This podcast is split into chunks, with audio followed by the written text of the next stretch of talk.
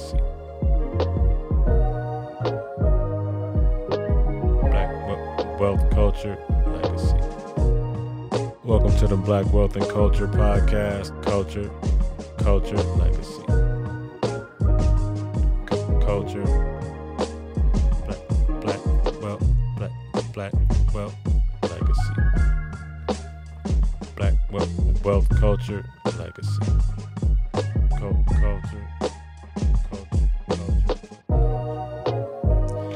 Welcome to the Black Wealth and Culture Podcast. This is our second episode. I am your host, Johnnie King. I am here with the beautiful Wealth Care NP, my lovely wife, Dr. Latonya King. Hello, hello. We have a great show for you today. This is our second episode, but we're very excited. Uh, our podcast is designed to educate, celebrate, and inspire those of us who need it on a daily basis, which is all of us, right?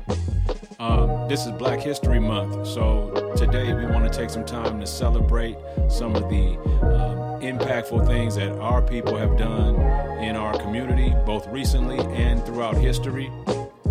We have several topics today that we want to talk about, so we are excited to be here with you today, and we look forward to sharing this information with you.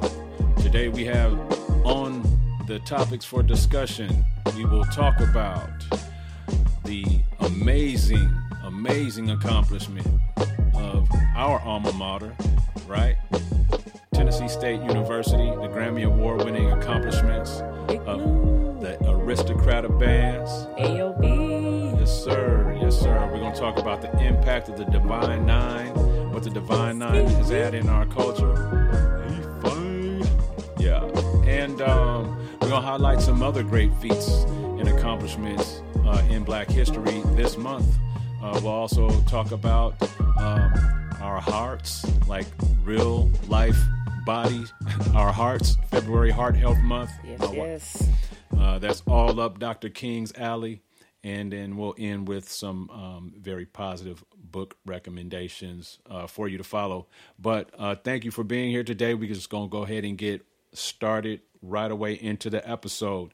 Um, the first thing on the agenda is discuss uh, something that is right here in our backyard. It's happening to us, and it is not Tonya and I, Dr. King and I, you know, individually, but um, our alma mater, Tennessee State University, um, this month, earlier this month, February 2023, created Black History by becoming the first marching band to ever win a Grammy Award for the Best Roots Gospel Album. Yes, yes.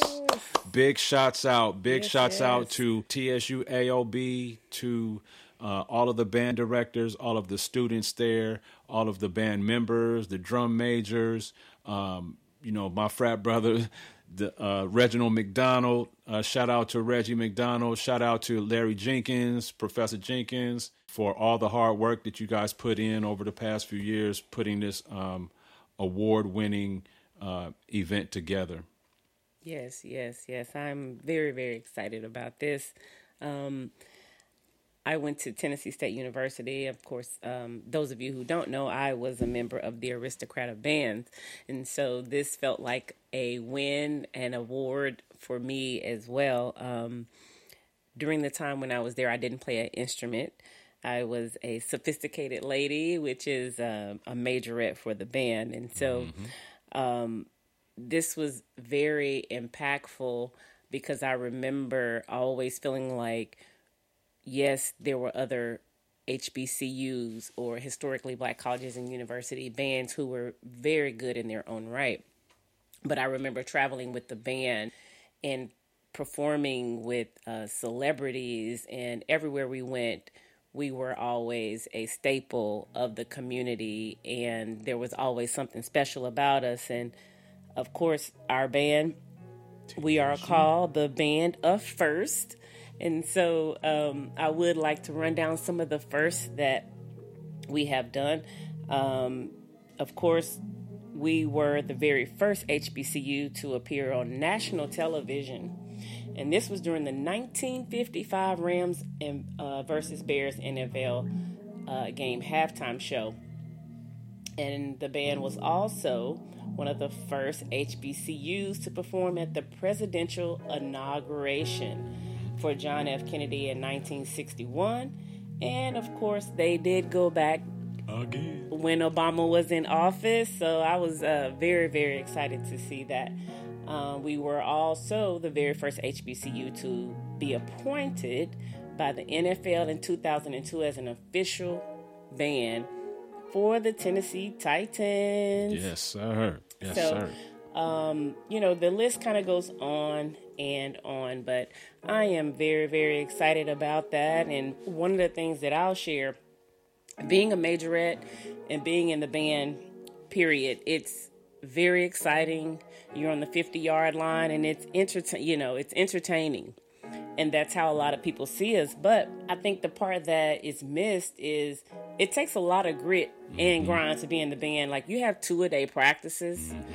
Um, and then a lot of people don't know this, but every week you have to fight for your spot. you know, as a majorettes, we used to call it juk juk or get your spot took because you had to you had to literally try out every um, Friday before the game to compete for your spot. So it did. It, it took a lot of discipline, teamwork, um, and I, I think a lot of people kind of miss that aspect of it. So I just wanted to bring that part up, and of course, mental toughness. And so I'm so so proud of the aristocrat of bands and all of the administration for um, this huge accomplishment.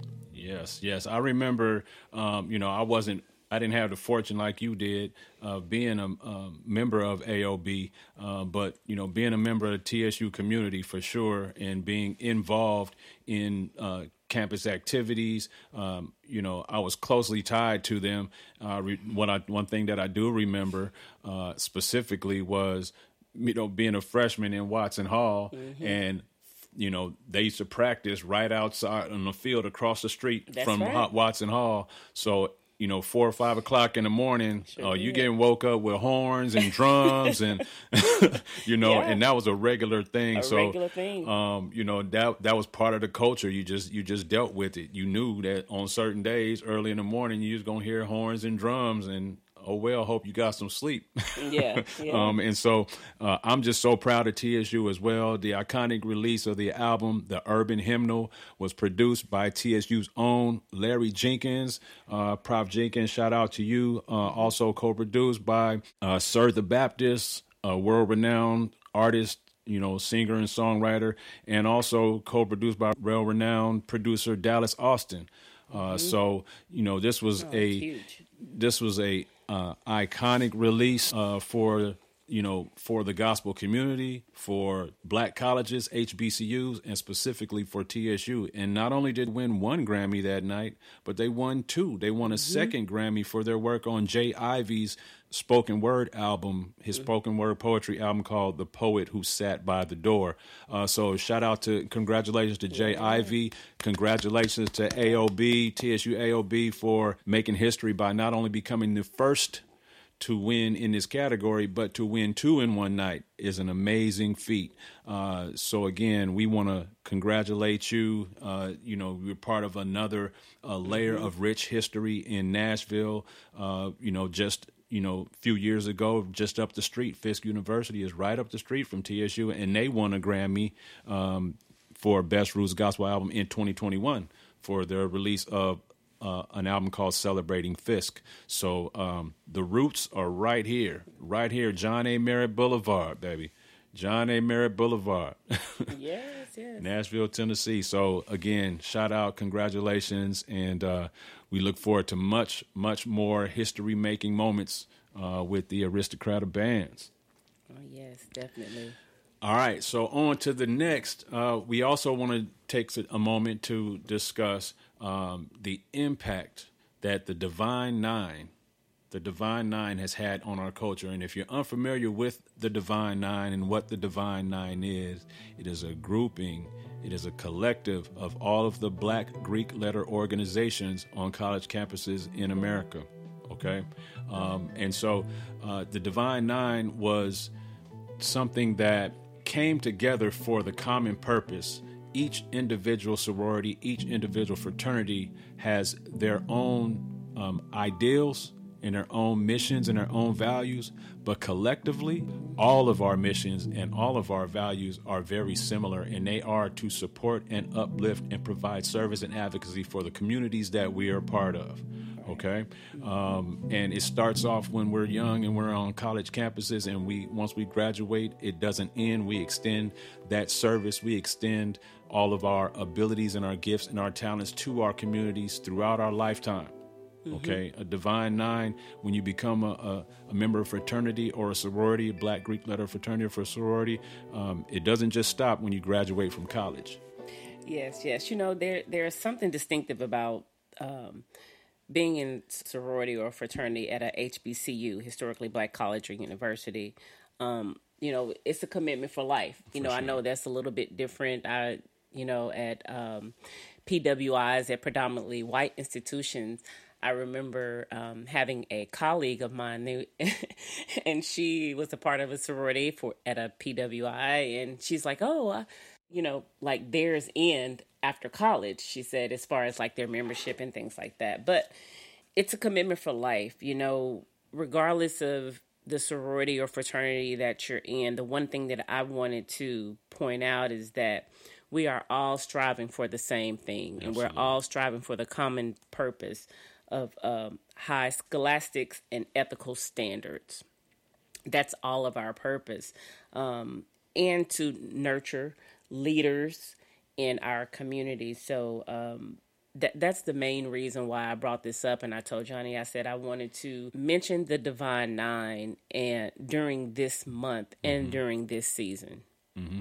And and for those of you who are really kind of um, not so sure why the Divine Nine exists, how they existed, why they even started. Um, I want to just give you a very, very brief mm-hmm. um, historical reference to give you some context as to why the Divine Nine even has a place in Black history, in Black culture.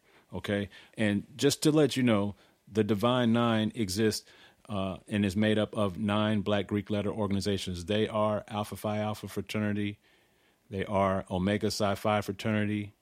They are Kappa Alpha Psi fraternity, Phi Beta Sigma fraternity, Iota Phi Theta fraternity. Mm-hmm. And not to d- disrespect the sisters at all, but for the uh, ladies, the sororities are Alpha Kappa Alpha sorority, Delta Sigma Theta sorority, mm-hmm. Zeta Phi Beta sorority, sisters in the blue and white, mm-hmm. and um, uh, Sigma Gamma Rho. Yes. So uh, please forgive me. I know I, I, have a sister in each one of those organizations, yes, and I, I, have a brother in each one of those organizations. So please forgive me if I if I chopped it and screwed it up because that's not the intent. All right, but I do want to read a quick excerpt, okay, from uh, what is called our history volume in Alpha Phi Alpha Fraternity Incorporated. Some of these things are kept very secret and near and dear to our hearts, but there was a there was a reason why the Divine Nine started, okay, and I think understanding that reason gives each of you a, a, a better sense and an idea of what what the imper- importance of um, these Black Greek letter organizations are and why they uh, were started. But in chapter one of our history volume, um, Alpha Phi Alpha's history volume, I won't go too deep, but I will read this. It says, At the opening of the school year 1905 1906 at Cornell University, Ithaca, New York, which is where Alpha Phi Alpha fraternity was founded. Mm-hmm. A group of black students distributed in various colleges of the university were desirous of maintaining more intimate contacts with one another than their classroom study permitted. They often met in groups during the autumn of 1905 and talked amongst themselves of the possibilities of closer contacts. Different students among them took the lead in calling these meetings, which were informal in every detail. As black students in a large American university, they were cut off from many opportunities for mutual helpfulness that come from groups of students through personal acquaintance and close association. As individuals, they had personal contacts of value within the student body, but as a group, they were proscribed in their associations, which basically means individually they did things in amongst the campus, but collectively as a group of black students, they were totally separate. They did not have association with one another because they were spread out throughout the campus. Now, the characteristic of this period laid the basis for the division even in college life. Many of these students were self supporting mm-hmm. and their resources were limited.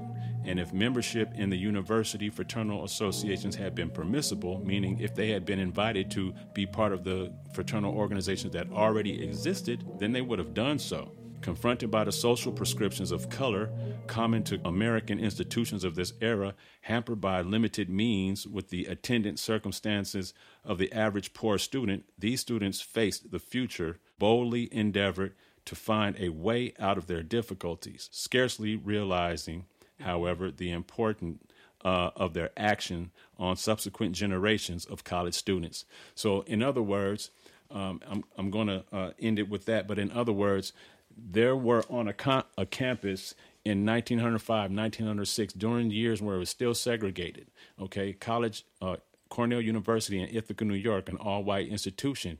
Imagine only a handful of black students mm-hmm. who were admitted to that school and who hardly ever saw each other because they were studying different things. Yeah. And they weren't permitted, most of them, to live on campus, so they weren't on campus a lot.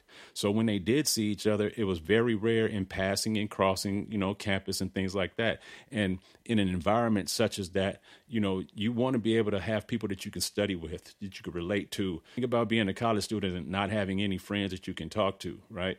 So now you know, the small group of black students that are on this campus decided, you know, if we want to be able to have these sim- similar associations that we see the white Greek letter associations do, then we need to create something that we can, you know, that we can join together and study together and learn together and associate with one another and even enjoy time outside of school to one another and help each other grow. Uh, and that is the whole purpose and backing of why Alpha Phi Alpha fraternity was founded and how, conversely, the other back Greek letter organizations, who most of them were founded on the campus of Howard University, how they established.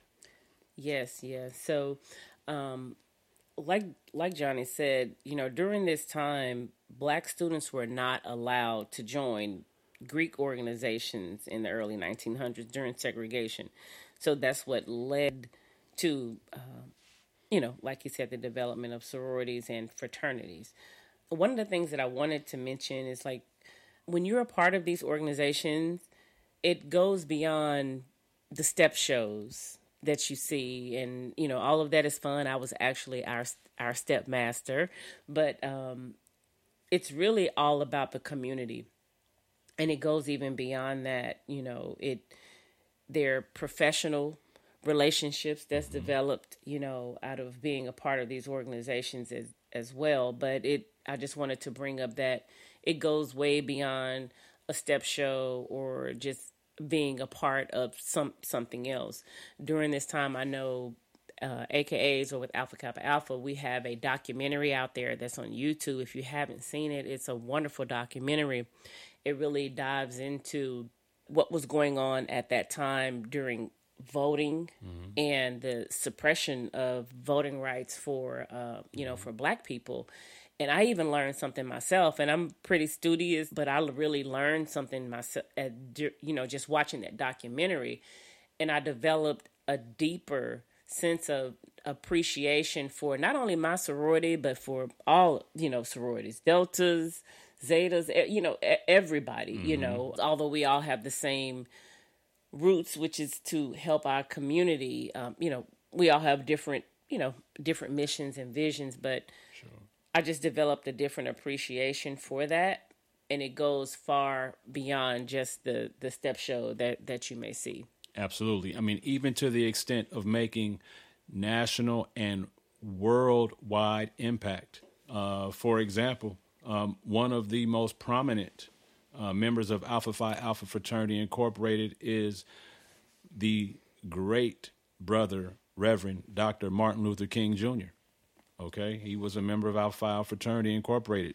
As far as we're concerned, he is and will always be a member and will always be our brother. Um, and so his impacts made upon the entire world, specifically, though more so in the United States, were heavily supported by his brother, by his brothers, the brotherhood, our brotherhood of Alpha Phi Alpha Fraternity Incorporated. Uh, and so we take a lot of pride in having, you know, direct and immediate impact on the state of the state of, you know, things in the United States as it relates to racial equality and civil rights. Yes, and I would be remiss if I did not say this during this podcast. I am yes, so I am so proud of three sisters who now have leadership roles at Tennessee State University. I'm not even going to try to state their positions, but Crystal Powell Roach. Hey. I am so proud of you. Um, she has a position. Crystal. Yes. And um, Debbie Howard. Oh man. Yes. Shout out to, to Debbie. Debbie. She has a um, a prominent position there in leadership, and I'm so so proud of Terea Vassar. Hey. All three of these ladies are a part of Delta Sigma Theta yes, Sorority yes Incorporated. So I'm so proud of all of you. And I say that because it just it made my heart smile.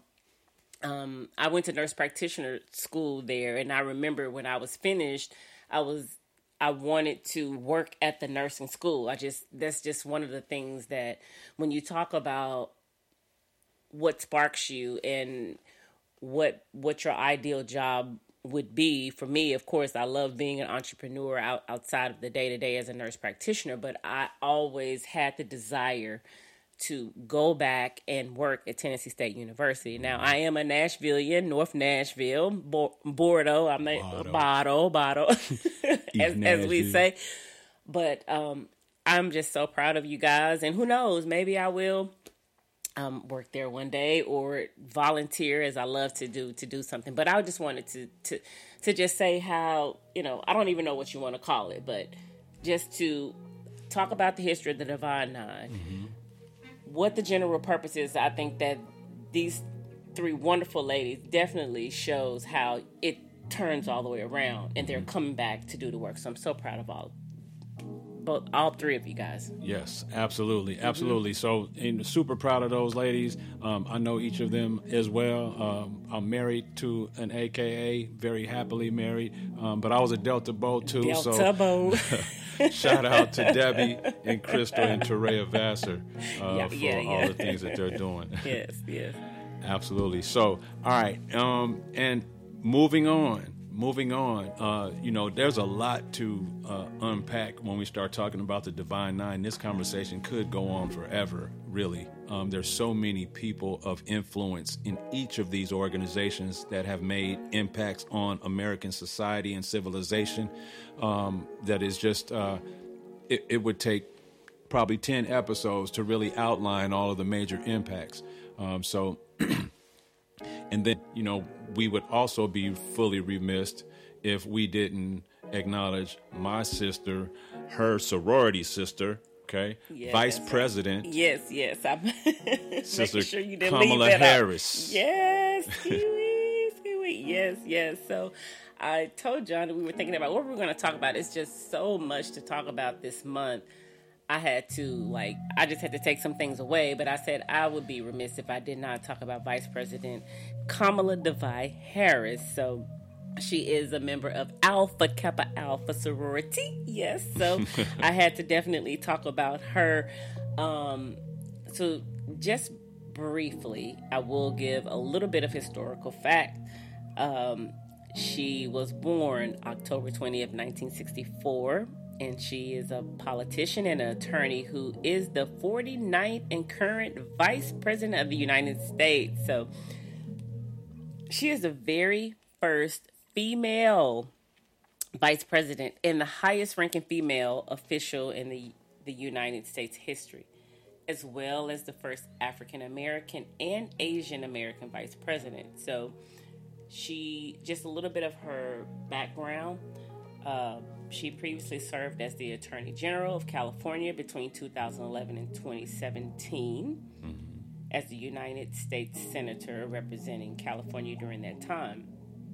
And the reason I wanted to bring this up, I was actually living in California during this time. Mm-hmm. My husband, Johnnie, is from the Bay Area, and she actually did her speech right there in the Bay Area. I was working, but I was like, gosh, I wanted to go. But she was actually born in Oakland, California. And she went to Howard University. Shout out to the Bisons. And Shout out to my sister, Yeah, April. April. Shout out to Prel. She graduated from Howard University some years ago. That's right. And so did Vice President Kamala Harris. So she attended uh, Howard University and then she went to the University of California Hastings College of Law. And she actually began her career in uh, Alameda County uh, in, the, as, in the district attorney's office before being recruited to the San Francisco district attorney's office. So during this time, I was actually working in Alameda. So a lot of people don't even know what Al- what it Alameda is, and it's a little island right there beside Oakland. So I was working during this time, and I remember feeling so proud. Um, of course, I was the only person of color working as a provider in my clinic, which the which is not unusual for me.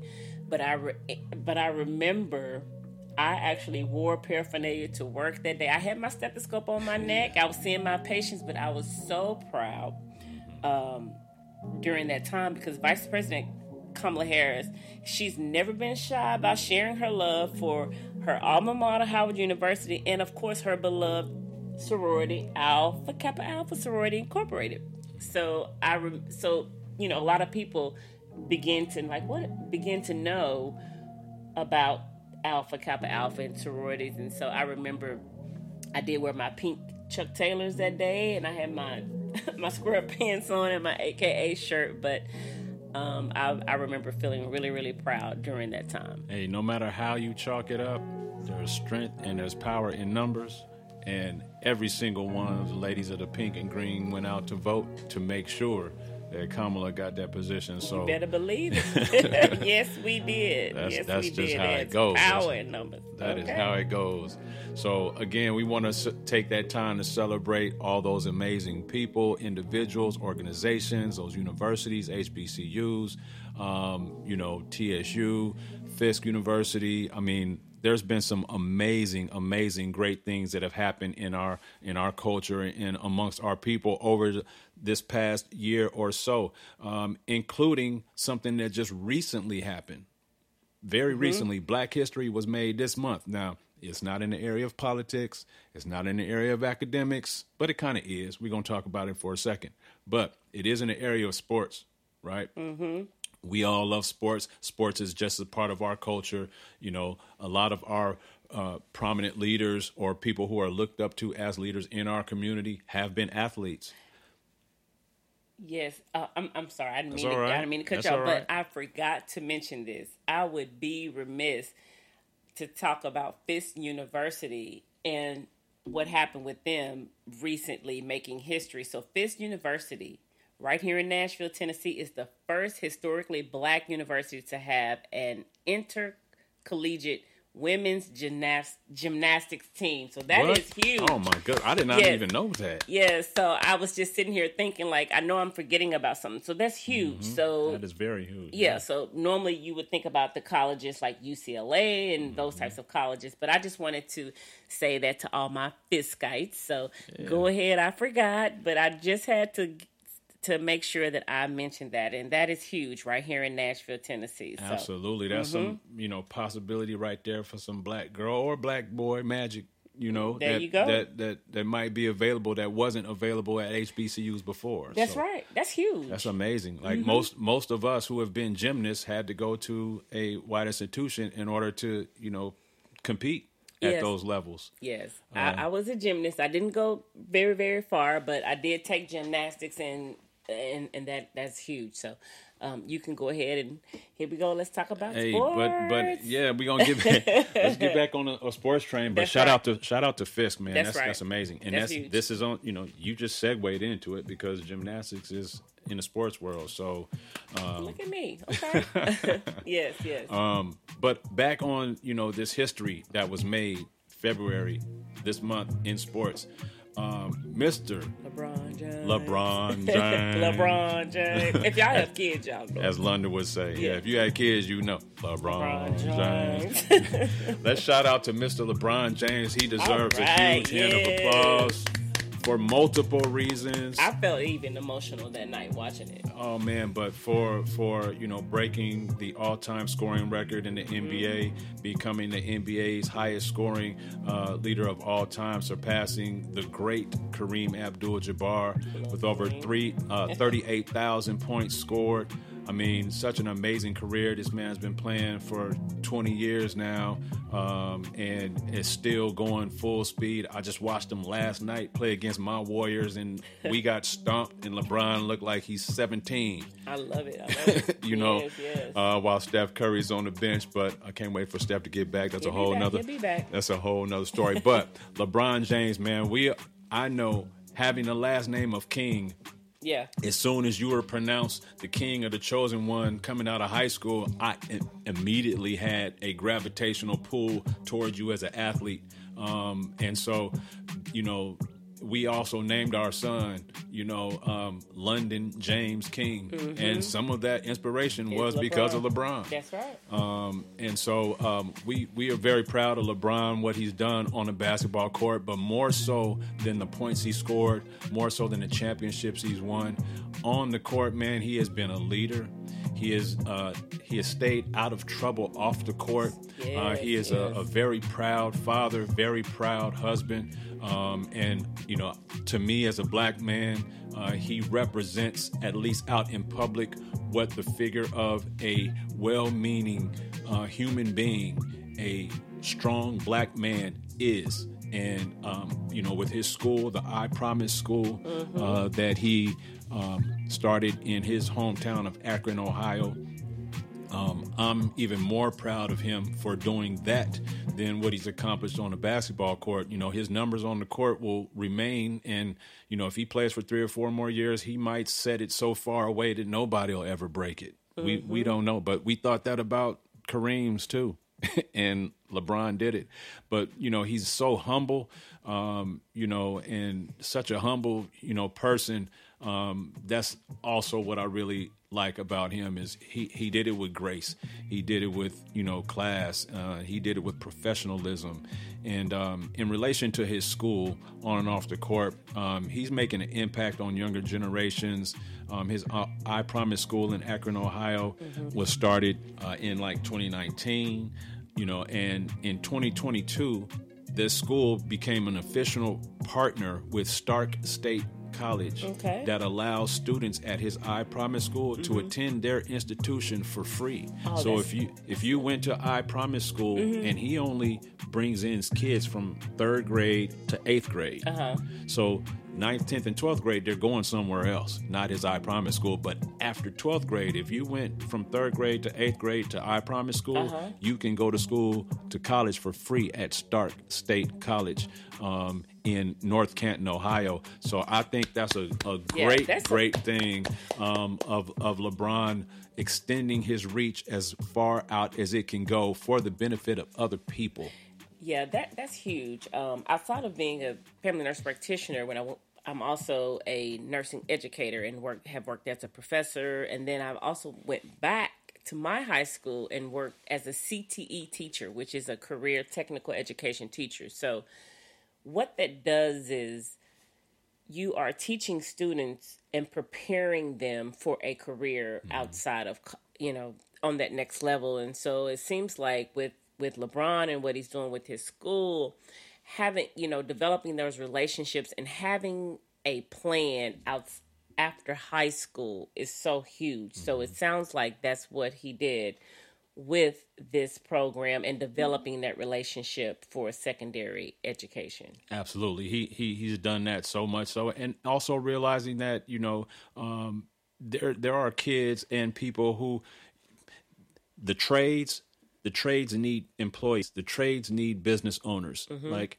you know mechanics of of things you know cars and AC units and plumbing and construction and all those types of trades hair you know hair design all of that type of stuff all those trades you know everyone is not not on a path to go to college who's going to do it but who's going to do the trades? Mm-hmm. And that's another thing that LeBron James, I Promise School, is exposing kids to is some of the trades and options that are out there if college is not your thing. Because for everybody, college is not their thing, mm-hmm. right? And it doesn't have to be. In fact, I know some a lot of people who are so much more successful in terms of dollars, at least, and maybe how far they've gone in their career um, than some of you know myself and some of my you know peers that have graduated from college. So the trades are very valuable, and I think he's just given so many opportunities to so many kids uh, coming out of Akron, Ohio. It's just a just a great thing, just really great thing. Yes, yes, it is. And um, before we finish, I meant to jump in when Johnnie was talking about uh, as far as with LeBron personally. The one thing that I looked up to, or I thought that was very, very um, special, is how LeBron he's only been married once, y'all, to his high school sweetheart, and I just think that is so special. Even yeah, because you know, since becoming a NBA superstar and a Hollywood power player, he still has been with his wife Savannah. So I've always, you know, ad- admired that, you know, about LeBron. Yeah, absolutely. I mean, and and that's what I mean by, you know, there's a lot of people, a lot of athletes that have done, you know, good things, but when you look at the total package of the human being that is the athlete, I don't know, and maybe there are some, but African American wise, I don't know too many other athletes that I would place my son in front of and say, if you're gonna be like any one of these athletes, be like him. It right. would be LeBron James he met or Steph Curry. At 17 years old, who you know? Do, Who you know? Uh, Juju and Tracy. right, right. Shout out to Juju and Tracy. Yeah, okay, okay. 17. Yeah. Okay, that's yeah. amazing. I love it. I love it. Probably before that, but mm-hmm. um, but yeah. So um, we're gonna move on, but uh, big props to LeBron James. Um, now, as a basketball player for the Lakers, um, I have no care or concern about y'all winning another game. but as far as you, LeBron, I mean, I wish you all the best and all the success in your career. Um, you've done so many great things for so many people. If it means you got to beat my Golden State Warriors to get you another chip, man, you deserve it, brother. You deserve yes, it. Yes. All right. So uh, we're gonna move on. We're gonna move on, and just a couple more topics to talk to you about. But to, you know, February uh, this month in the medical field, as I'm That's sitting right. here with the WealthCare NP. That's right. NP stands for Nurse Practitioner. Heart uh, Health Month. My my wife is a is a very well educated, very uh, well experienced doctor uh, in this area. It is Heart Health Month, so I'm going to turn it over to her. I got a question for you, though, Doc. Okay. Since we're talking about Heart Health Month, um, what is high blood pressure?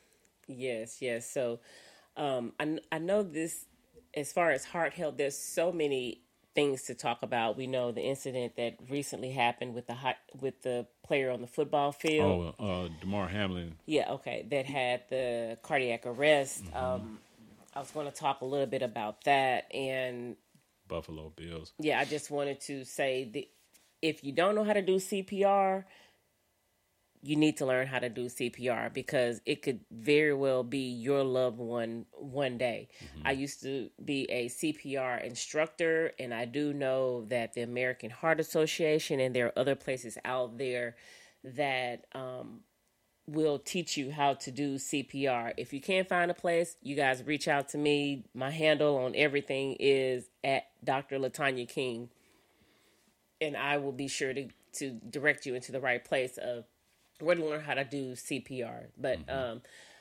with Heart Health Month, and I almost forgot this, I was going to talk a little bit about cholesterol and all these very detailed topics, but I wanted to take it back to the basics, which is high blood pressure, mm-hmm. or you may hear refer- referred to in our community as a little salt, of course. a little salt. A or maybe sugar. a little sugar, right? My sugar is high. That's right. My my salt is high, right? But or or hypertension.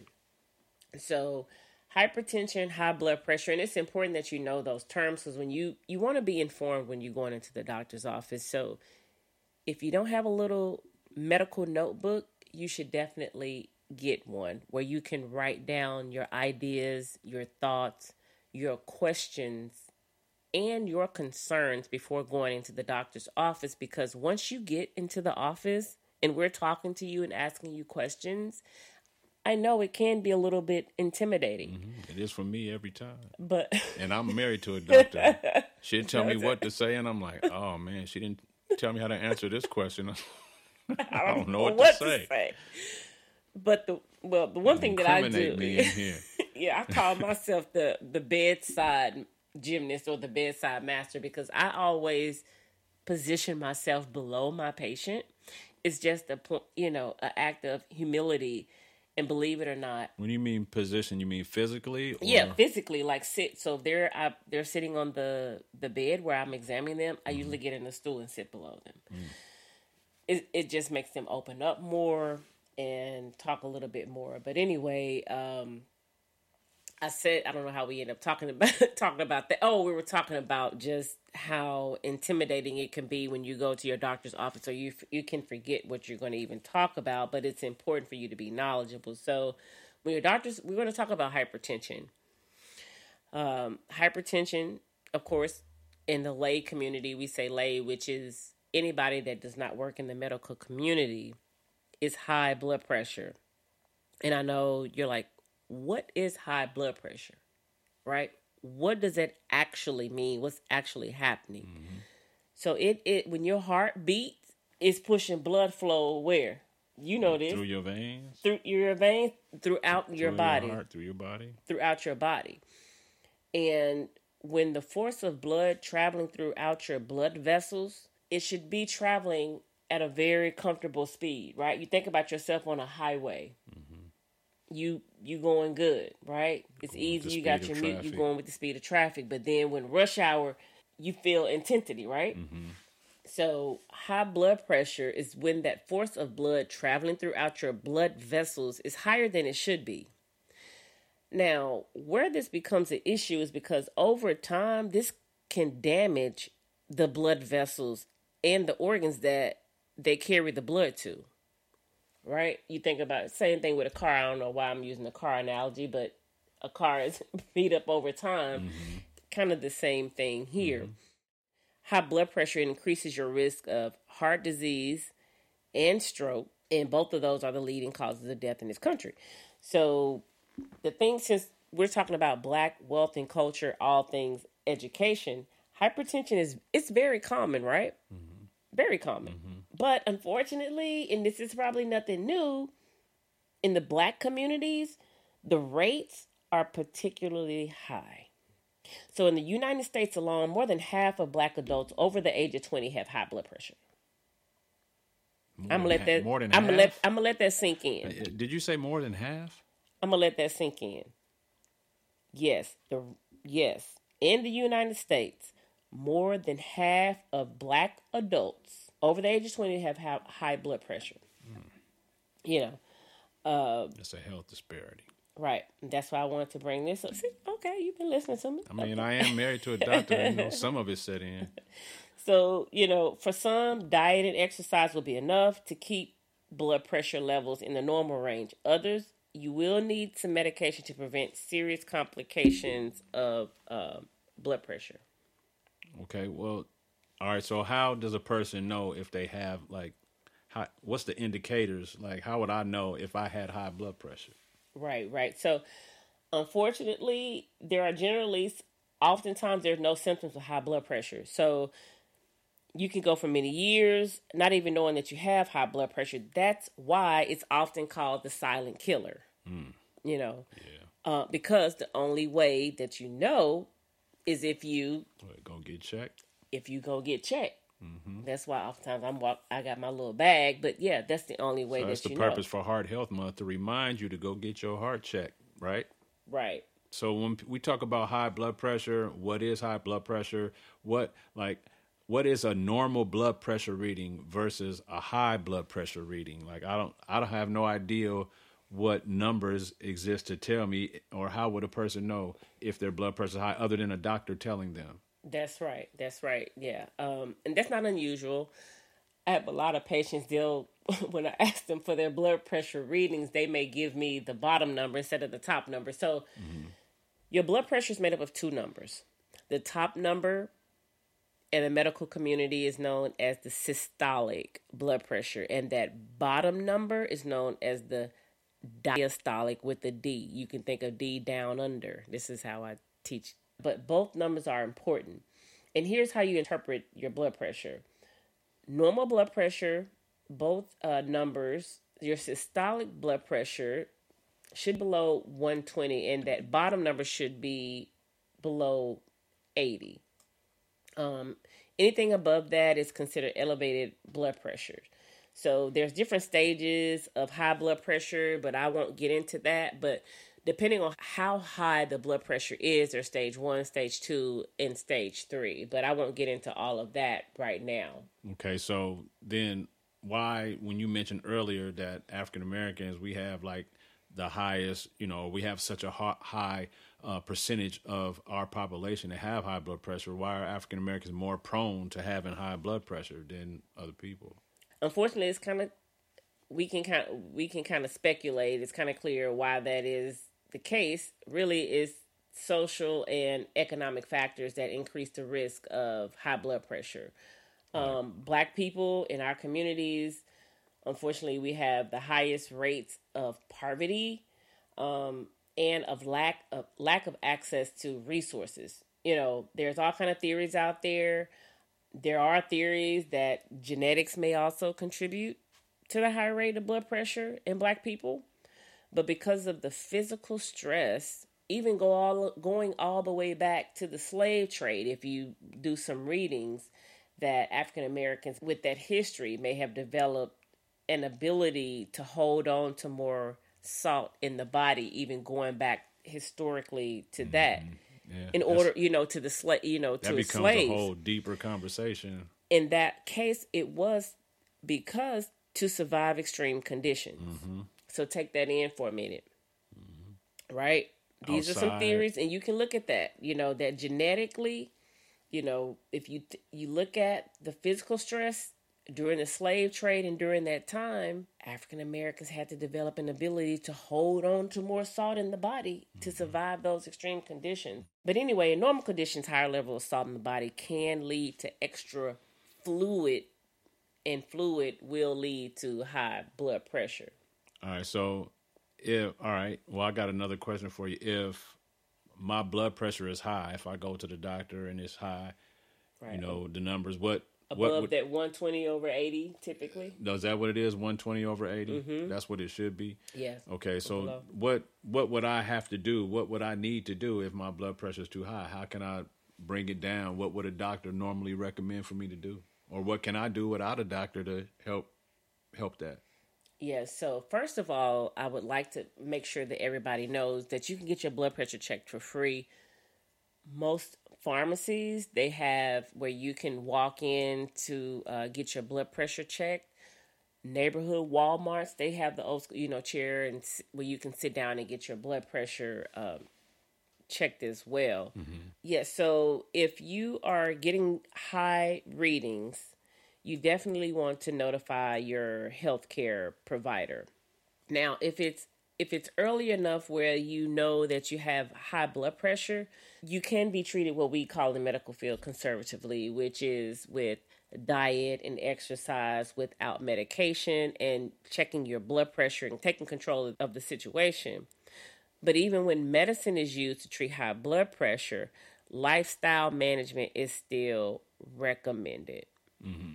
So eating right, drinking enough fluids, and water. water particularly. Yes, and you want to be drinking at least half your body weight in ounces. So every day. Every day. Mm-hmm. Right. So if you weigh two hundred pounds, you should be drinking at least hundred ounces of water break the how many water how many 12 ounce water bottles is that? Well a typical water ba- bottle is, is 16 ounces. So yeah you about seven or eight bottles yeah, a day. yeah you the, that's a lot of water but you know. But if you're drinking it with each meal yeah. think about how much water i drink. Yeah. That that's that's not that hard. So um, I remember when we went to uh, when I was at the doctor uh, a couple years ago. One of the things that a doctor told me is one thing he does is first thing in the morning every morning before he takes anything else in his body.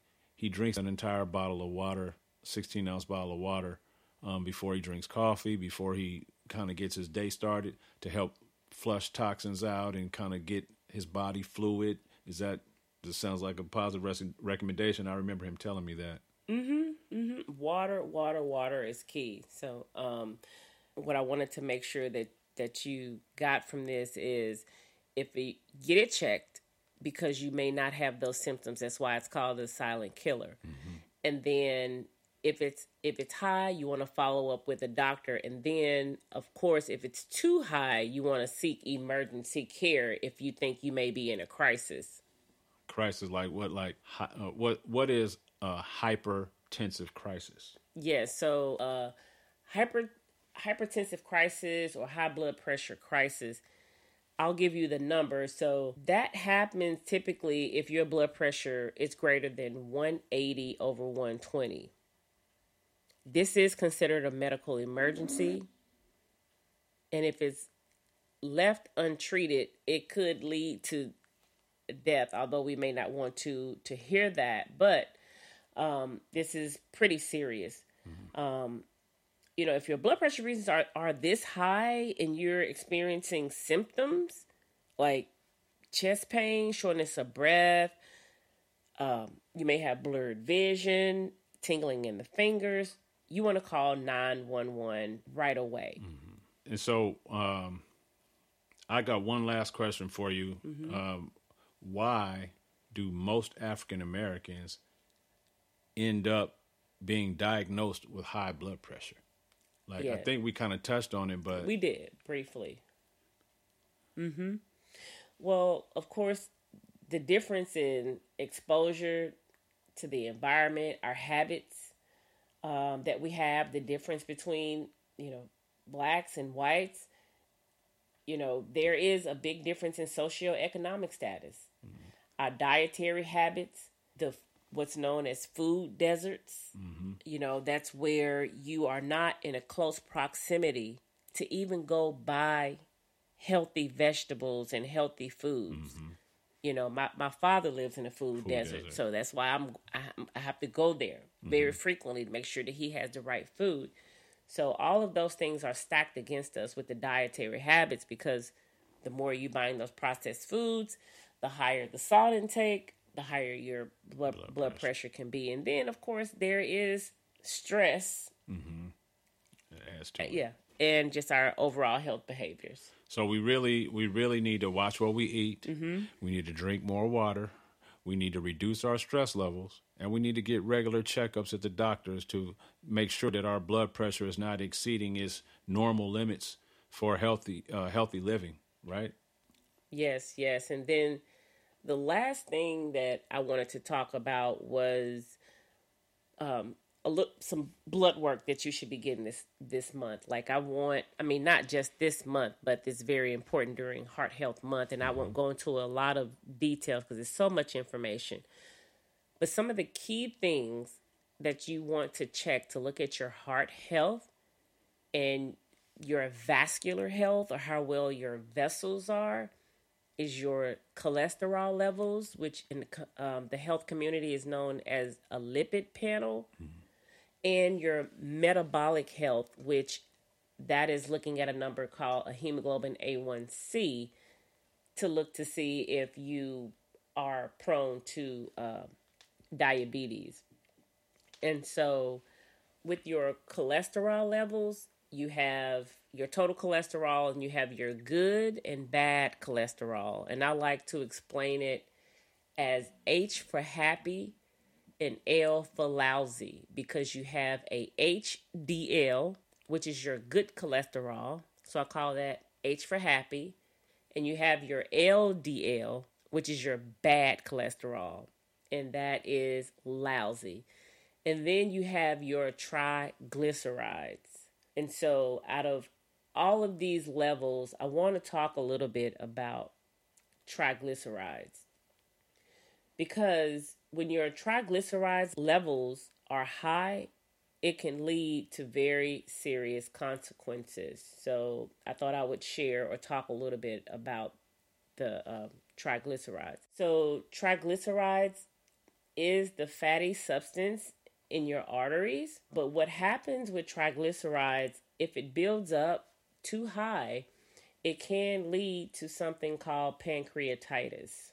So, with pancreatitis, I'll go over some of the symptoms of pancreatitis. But let me back back. Back back. and just explain what the pancreas is. The pancreas is a large organ that sits behind the stomach and it produces these digestive enzymes and a number of hormones. But when your triglycerides levels are up too high, it can be detrimental. So I'll give some of the signs and symptoms of pancreatitis, and that's when your triglycerides level levels are really high. You can have severe pain in your upper stomach that spreads all the way around to your back. So you want to make sure that you're paying attention to that. You can have nausea mm. without any vomiting. Mm-hmm. That can also be a sign you can have fast heart rate um, as well. Now, the other test I mentioned is the hemoglobin A1C, and that test looks at your blood sugar over the course of a three month period. Anything if you below 5.6, your if your A1C, hemoglobin A1C is 5.7 to 6.4, that is considered pre-diabetes. Mm-hmm. And to me, that's way more important than 6.5 and beyond because when you're in that phase of pre pre-diabetes, mm-hmm. that's when you really should go all in to try to do something about it. Yeah.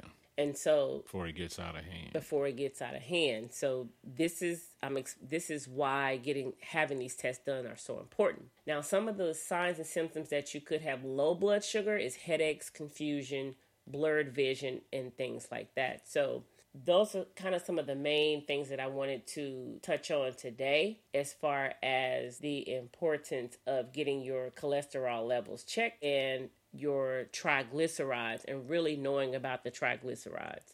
Mm-hmm. And so, again, they're normal Triglycerides is a normal form of fat that's carried in the blood, but if they're high, it could indicate that you are at a high risk of cardiovascular, which is heart disease, and then pancreatitis, which can be very, very dangerous. And some of the things that leads to high triglycerides, I don't I probably don't even have to tell you, but it is poor diet, excessive alcohol use, a lack of exercise, and um, obesity.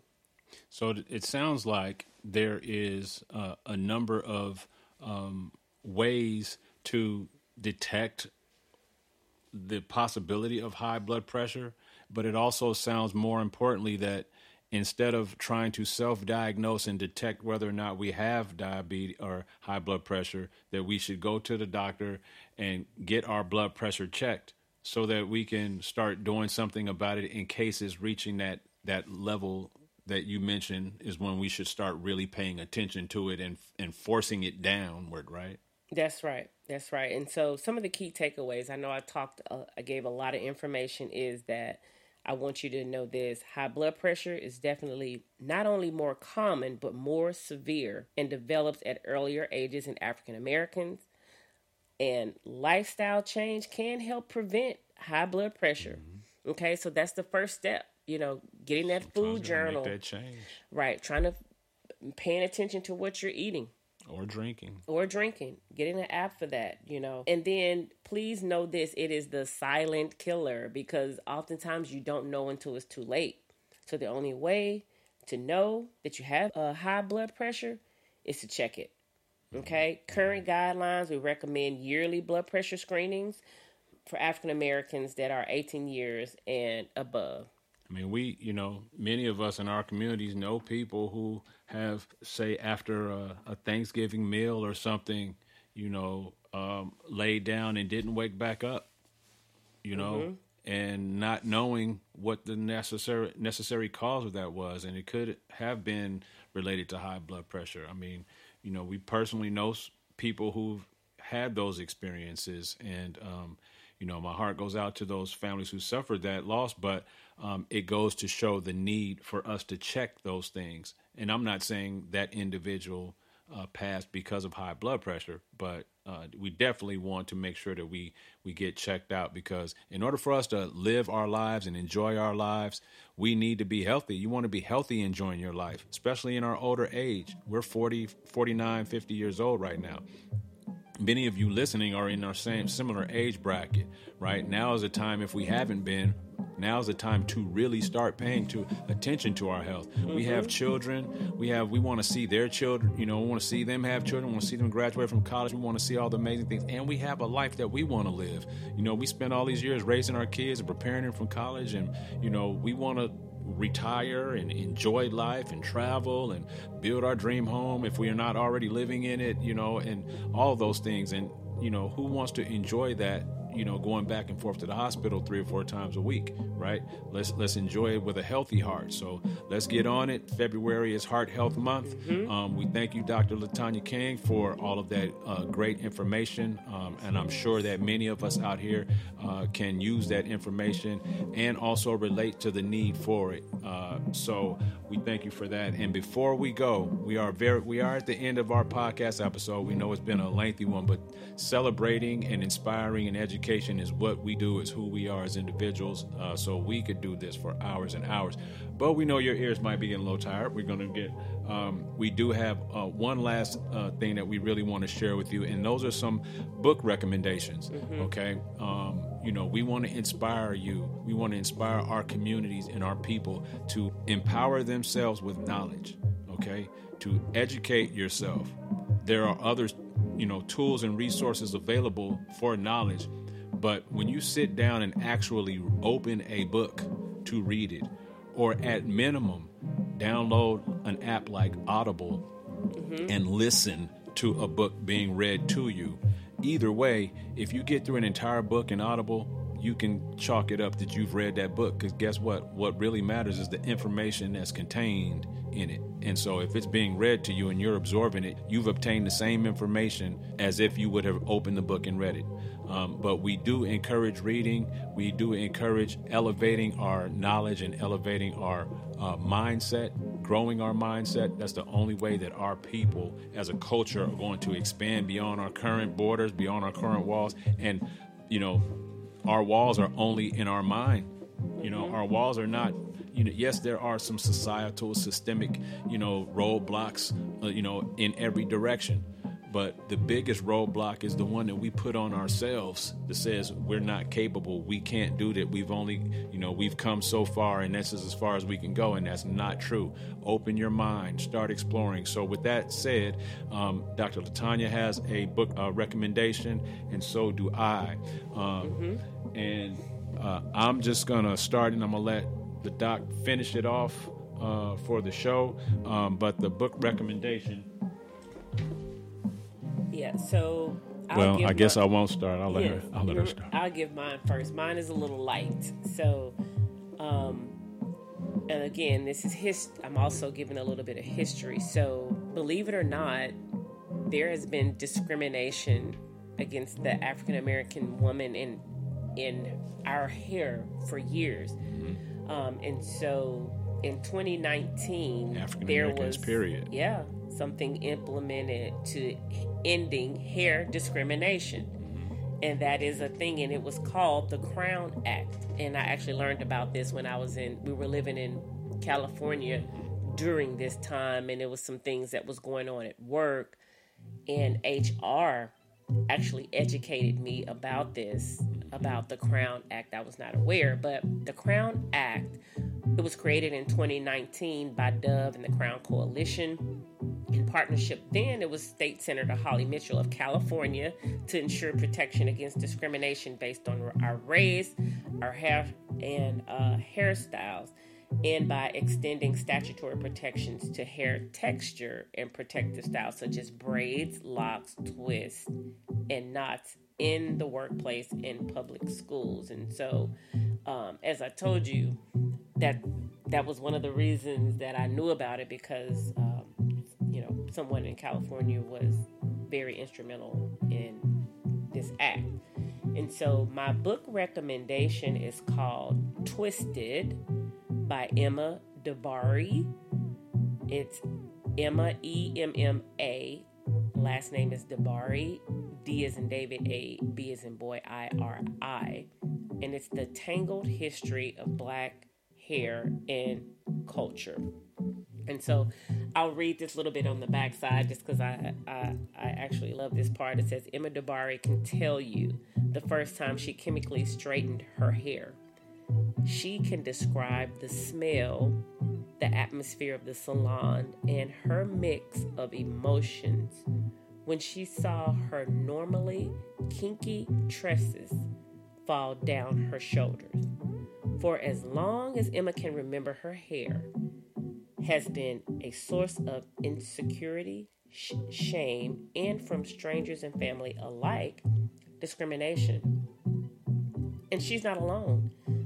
Despite increasingly liberal worldviews, black hair continues to be erased, appropriated, and stigmatized to the point of taboo.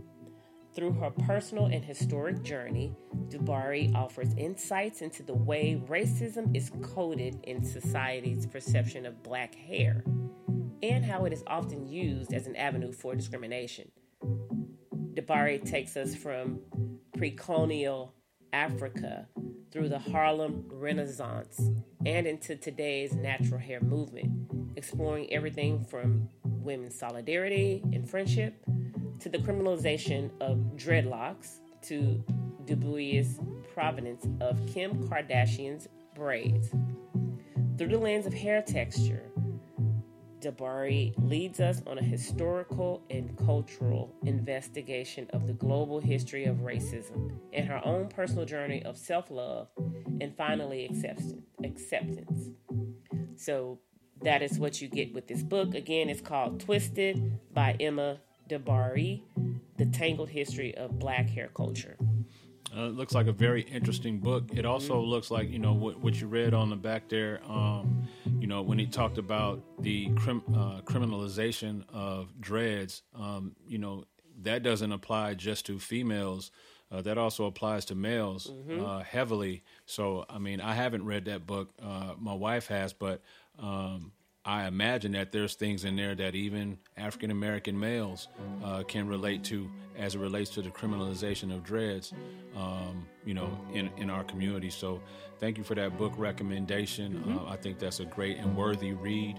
Uh, for sure. And then, uh, lastly, before we end, my book recommendation uh, is one for for all, um, no matter who you are, no matter what age you are. Um, you know, with it being Black History Month, I want to give uh, credence to, you know, an organization that was very impactful to our community, particularly in the Bay Area in Oakland, California, and that is the Black Panther Party. Okay, and there are so many misconceptions about who the Black Panther Party, who the members were, not uh, and what their uh, their aims and their goals were, what their missions were, what their values were. There's a book called The Black Panther Party, a graphic novel history by David F. Walker and Marcus Kwame Anderson. Um, it is a graphic novel, so it reads almost, you know, it's illustrated almost like a comic book. Uh, very, very good illustration. I mean, the artist here is is very good at illustrating these things, um, and then the words in this book um, are very um, informational. Like it's not a comic book is not for the purpose of reading for entertainment. It is, mm-hmm. it is actually for education, but it's just written in a comic book form. It's presented in a comic book form, which makes it easy to absorb. There's a lot here. This book is, um, I haven't finished all of it, but this book is almost 180 pages um, of illustrations and text that really give you a first degree a look into the Black Panther Party, who they were, what they're about, and what they did. And I'll read this to give you a, an excerpt of what you would be reading when you read this book. Founded in Oakland, California in 1966, the Black Panther Party for Self Defense was a racial political organization that stood in defiant contrast to the mainstream civil rights movement. This gripping illustrated history explores the impact and significance of the Panthers from their social, educational, and healthcare programs that were designed to uplift the black community to their battle against police brutality through certain patrols and frequent clashes with the FBI, which targeted the party from its outset. Using dramatic comic book style retellings and illustrated profiles of key figures, the Black Panther Party captures the major events, people, and actions of the party, as well as their cultural and political influence and enduring legacy. Okay. So tell the people where, because we're going to take pictures and put the book information on our webs on um. Okay, Instagram. so yes, you can follow us. Uh, you know, this podcast is the Black Wealth and Culture podcast. Um, we currently are developing a Instagram site for the podcast, but right now we have uh, an Instagram site, Legacy Planning Partners. Um, that is our business arm of what we do. Uh, and you can uh, reach us on Instagram at legacy underscore planning underscore partners. Uh, we will put the uh, link to the book excuse me we'll put the link to the book make a post and put it on our post so or in the link at the in the bio so check that out for more information on these two books uh, if you're on facebook uh, we'll also take pictures of those books so that you can see what the covers look like and give you a visual reference for you All right, all right. so Dr. King, Dr. King, we are at the end of this episode. Any final words you want to say to the beautiful people out there in this world? Your health is your wealth, and so is your finances. Yes. You know, one of the topics is black wealth and culture. So, different weeks we'll focus on the culture, and some weeks we will dive into more of the financial wellness aspect. Absolutely. Absolutely. At the end of the day, you know, we're, we're all things uplifting, all things growth, all things legacy, right? And we look forward to coming back here and seeing you on uh, our next episode. We hope that you truly enjoyed this episode and you got something out of it. Uh, once again, we want to give our shout outs and cra- congratulations to Tennessee State University, AOB such a major historical moment. I mean, we're super proud. I talk about it almost every day with somebody, um, at least since it's happened. So, um, yeah, uh, very good things. Uh, we look forward to our next episode. is coming very soon. Uh, stay tuned. We will talk more about the financial end of establishing a legacy, creating a legacy, and what that looks like, and how to get started on a, a pathway to a solid financial plan for your retirement. And again, until next time, you stay connected, you stay educated, and please be a part of your community and making a difference. We'll see you next time. One love.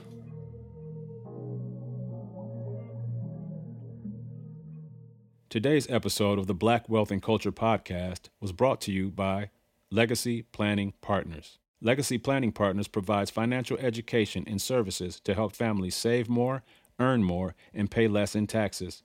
Legacy Planning Partners is on a crusade to teach how money works and how you can take advantage of the powerful financial tools and resources available to you. As licensed, non captive life and health insurance agents, Legacy Planning Partners leverages their relationships with over 80 different companies to provide you with a financial plan designed specifically to help you and your family reach all of your future and current financial goals. Visit www.flpp.life for more information.